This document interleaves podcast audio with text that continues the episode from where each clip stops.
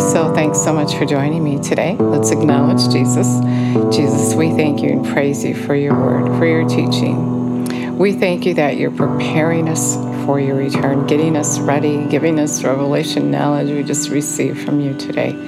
We love you and praise you and give you all the glory. Give you all the glory, Lord. So, God has been talking to us about getting ready for his return.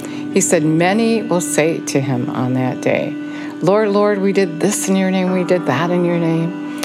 And he's going to say, I didn't know you, you who practice lawlessness. We talked about my mom yesterday, how she had to forgive before she could enter into the kingdom of heaven. We have to be in line with the word because he is his word. And when we live in his word right here on the earth, we're living in heaven on the earth. Jesus said that. He said, The kingdom of God is within you. So as we practice his law, not lawlessness, we're going to move right into heaven. But if we're not, then we're not going to move in. And, and, Jesus wants us to know that. He wants to correct us today. He loves those he corrects. He wants us to know ahead of time what we're doing and what we need to do to change things. So he said, Not everyone will enter into the kingdom of heaven.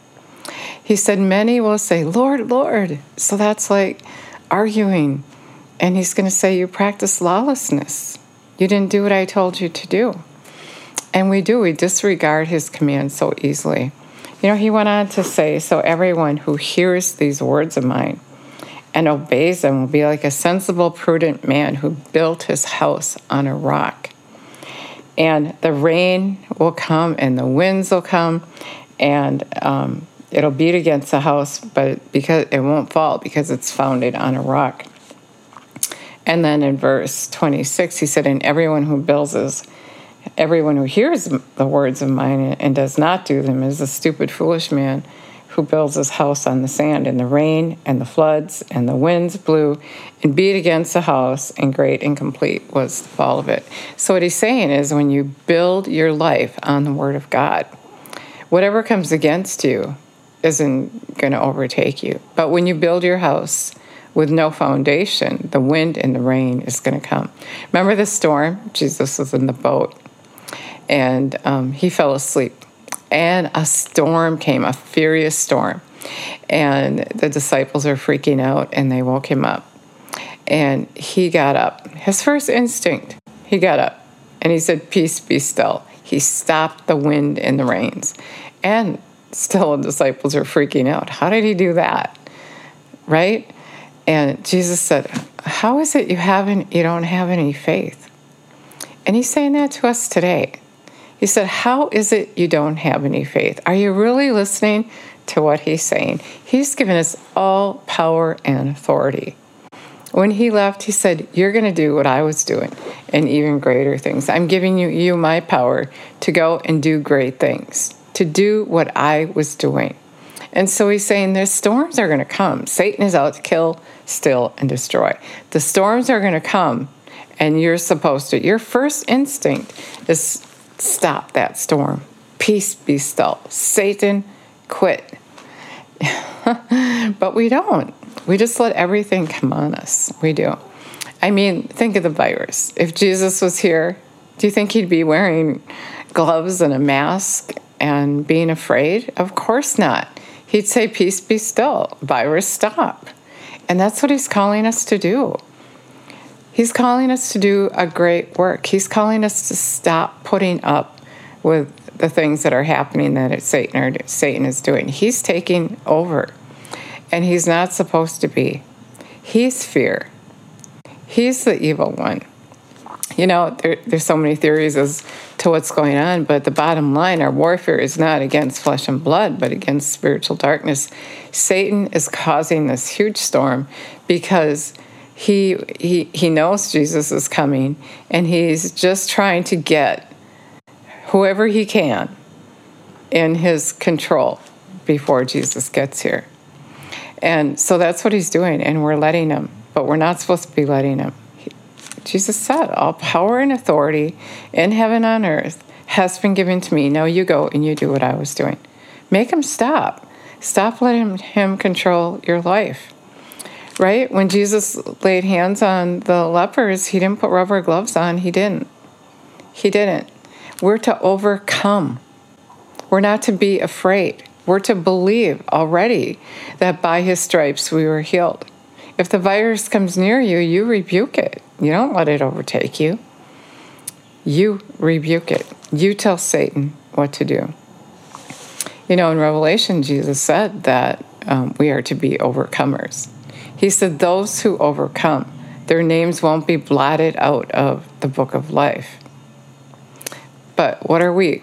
We're undercovers. We're shy. We're meek. We're not bold. We're not bold like Jesus was when he was here. He did great things. He was bold, and they wondered, what kind of man is this that can stop the wind and the rain and the storm? And that's how they people should be looking at us. The people that are afraid with masks and gloves, and even some Christians are afraid, they should be looking at us, us doing that greater work, and saying, what kind of people are these that they just take control over everything that comes against them? We're the people of God. We have His power on the inside of us, and we shouldn't be ducking. Satan should be ducking. Jesus took authority over him. Jesus did. He took authority over him, and then he gave us authority over him in his name, right? He sent out the disciples, and they came back and they were overjoyed that even the demons listened to them. God is good. He's given us power and authority to lay hands on sick, cast out demons. Nothing deadly will harm us. Didn't he say that? If you believe. And so, if you're a Christian and you believe, then all those apply to you. All those things apply to you. You have God's power on the inside of you to cast out demons, lay hands on the sick. You can drink something deadly and it won't harm you. And He did not give us a spirit of fear, but of power, love, and a sound mind. He gave us authority over storms. The wind and the waves got calm. In the Amplified Bible, it said that as if they were beaten. We have to take authority over Satan in our life. We have to take authority over those storms and stop putting up with them. And that's the word God has for us today. Stop letting the storms overtake you. Stop letting Satan tell you that you're sick or you're afraid or you're addicted to something or or this or that or the other thing. Stop letting him even talk to you. Take power and authority over him. He is a storm that only you can stop. When you build your house on the rock, when you have that firm foundation, you already know what to do when the storm comes. Jesus woke up and said, Peace be still. He didn't wake up and freak out and say, What am I going to do? Oh, yeah. Oh, yeah. I know what to do now. No. And he, and he was frustrated with him. He said, Where's your faith? Just think of all they were doing with him all the things they witnessed. And then he stopped the storm, and that, that amazed them. We shouldn't be amazed at God's power on the inside of us. That's what he's saying today. Be bold, be strong, overcome. Stop being meek and, and afraid to share your faith. Just get out there and do it. I'm preaching to me too. We got to get out there and do it. Just do that thing that He called us to do and stop being timid and weak. Stop.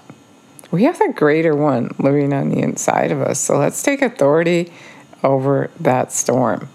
Let's take authority over that virus and just tell it to stop. Don't let it come near you. Teach people by walking in it so they look at us and say, This is what God is saying to us today. He's coming, and we're supposed to be getting ready for His return. We're supposed to be making the way for Him. We're supposed to be preparing the way for him. When he comes, will he find faith on the earth? Will he find us taking authority over storms? Will he find us using his power? Will he find faith on the earth? Are we just going to be overtaken by the enemy? Are we going to let him rule and reign when we're supposed to be ruling and reigning as king's kids? We're supposed to be ruling and reigning on the earth, not Satan. And so he, he's looking for us to, to get strong. And we're not ready. When he comes, if we're not doing it, we're not ready. That's the thing. He's saying, if you build your, your house on the rock, you're obeying me. If you take authority over that storm, you're obeying me. If you do what I'm calling you to do, if you're doing the greater work, then you're obeying me. And I don't know that you realize, but Jesus said, He said, if you believe in me, you're going to do greater things than I did. So if you believe in Him, you're going to take power and authority over the enemy. And if you're not, is He going to say, Away from me, I never knew you, you who practice lawlessness? Do we really believe what the word says? Or do we just disregard it, like He said? He said, Your name will be blotted out of the book of life if you're not an overcomer. Do we believe that? Or do we just read it and think, ah, I don't need to overcome? He said in verse 5, Revelation 3 5, Thus shall he who conquers, who's victorious, be clad in white garments, and I will not erase his name out of the book of life. I will acknowledge him as mine, and I'll confess his name openly before my Father and before the angels. And so, if we're not overcomers, he's going to blot our names out of the book of life. Well, ask yourself do you really believe this? If you do, you're going to get busy and do that greater work. You're going to get busy and get on your knees and find out whatever it is you're missing that you're not ready. This is my part to tell you that He's coming and we need to be ready. And so listen, have ears to hear. And that's actually what it says next. He who is able to hear, let him listen to and heed what the Holy Spirit is saying to the assemblies. Personally, you need to get on your knees and find out where you're at. Yesterday we talked about forgiveness. My mom had to forgive, or she couldn't went to heaven. And maybe for you, you have to do that greater work. Maybe you're not doing what God called you to do. Maybe you're not taking authority over the storms in your life. Are we making God look like a fool when we're walking around as with his saying we're Christians and we have masks and gloves on and we're freaking out over something that we can't see?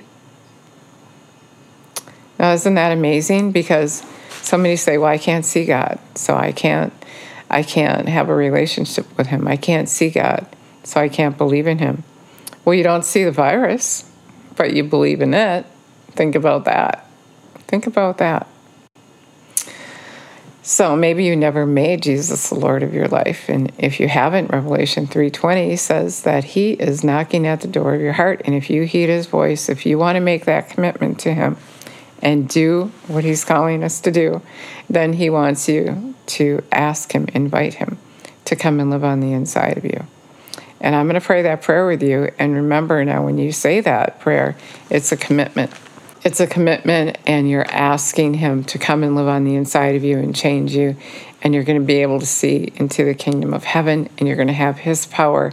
And then He expects you to commit to His work and prepare the way for him as he prepares you to be ready when you stand before him. So it takes getting on your knees every day and looking at the word John 1 1. He is his word. So you got to look at it every day.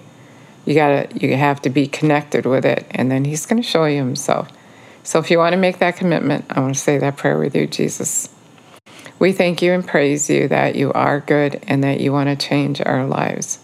And we're asking you to come and live on the inside of us and be our God. Teach us your way. Help us to commit to you and to do your work and prepare the way for you. Prepare us, show us where we're not ready, teach us. We love you and praise you and give you all the glory. So, if you said that prayer, I would love it so much if you'd let me know. I'm excited for you and now you are in the kingdom of God and you're expected to put on your boots and um, get ready to just go and do that work He's calling you to do. Be that overcomer. Take authority over the storms. It's good news. Take authority over the storms in your life and stop letting the enemy control you. If something comes against you that isn't good, take authority over that. And just find out what God is telling you you got to fix first. And He'll give you one direction at a time. It might be to forgive, it might be to not worry. Whatever it is, you got to put on those army boots and get going because He's coming. And if Satan overtakes you, is your name going to be blotted out of the book of life? Do you believe it? Or do you disregard His command? That's that's a question that we all need to ask ourselves. Are we disregarding what he said and just sweeping it under the rug because it doesn't feel good? If you know what to do and you don't do it, it's sin. And if you're sinning, you're separating from God. So it's a high call when you get connected with Him. You're not only going to have good and He's going to take care of you, but He expects things from you. He does, expects you to grow up and um, be a part of His kingdom right here, right now on the earth, and help prepare the way for Him. Do that great thing that He's calling you to do. So, thank you so much for listening today, and God bless you.